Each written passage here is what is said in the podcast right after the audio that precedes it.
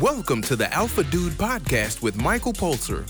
What would it be like if you knew that you were unstoppable and you could live life on your terms? Better yet, how good would it feel knowing that on your deathbed, you had fulfilled all your potential and more? Life on Earth has a beginning and an end.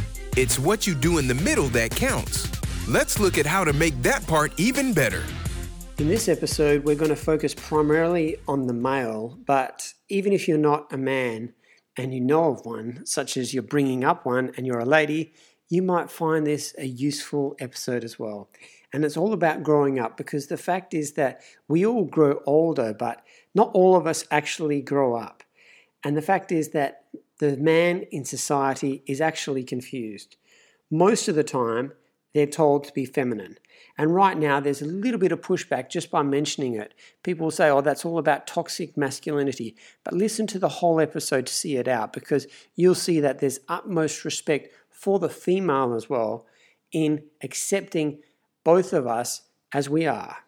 And most of the time, boys are told in many cases that they should just be feminine and their partners become their mothers in these cases. So, why is this? Well, the fact is that after many generations, the standard of, living, particularly in the West, has gone incredibly up and it's been extremely rapidly advanced.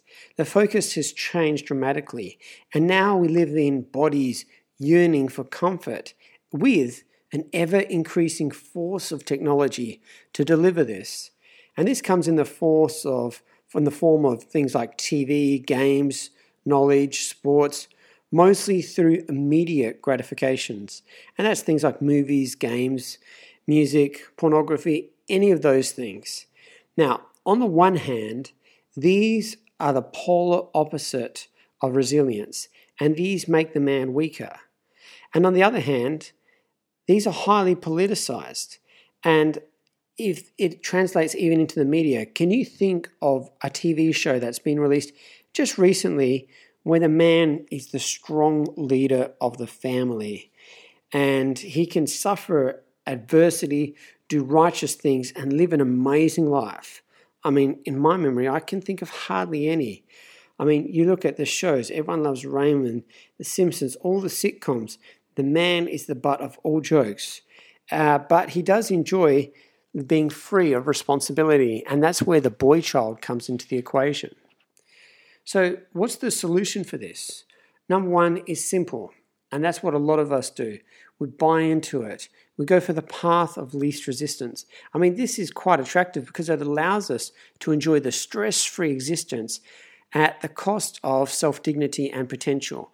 I mean, you get the guy and he plays video games all day long, or he's got a bit of a job, not really a career, and he's got mummy at home to take care of him in the form of his wife or sometimes even his mum, and is already a well and truly grown older adult.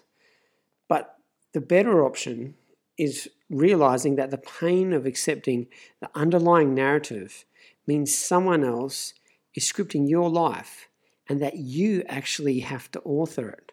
So, how can you change this?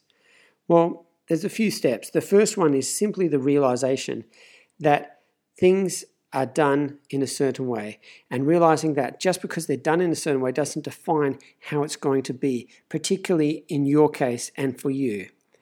Number two is to accept that you do have the potential to change things, that you're not stuck in society's mold of what they want you to be, that you're actually free to choose to decide how you want your life to play out.